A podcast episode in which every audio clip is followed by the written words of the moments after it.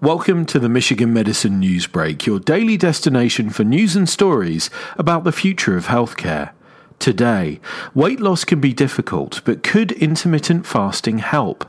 This eating pattern, which features cycles of fasting and eating, is making headlines as research confirms it's not only what you eat, but when you eat that matters in the struggle to lose weight. During intermittent fasting, individuals use specific periods of eating, typically within an 8 to 10 hour window, to lose weight, says Michigan medicine dietitian Sue Ryskamp. The premise behind intermittent fasting is relatively simple. When our insulin levels go down far enough and for long enough, as they do during a fasting period, we're able to burn off fat. Insulin levels drop when a person is not consuming food. During a period of fasting, decreasing insulin levels cause cells to release stored glucose as energy. Repeating this process regularly, as with intermittent fasting, leads to weight loss.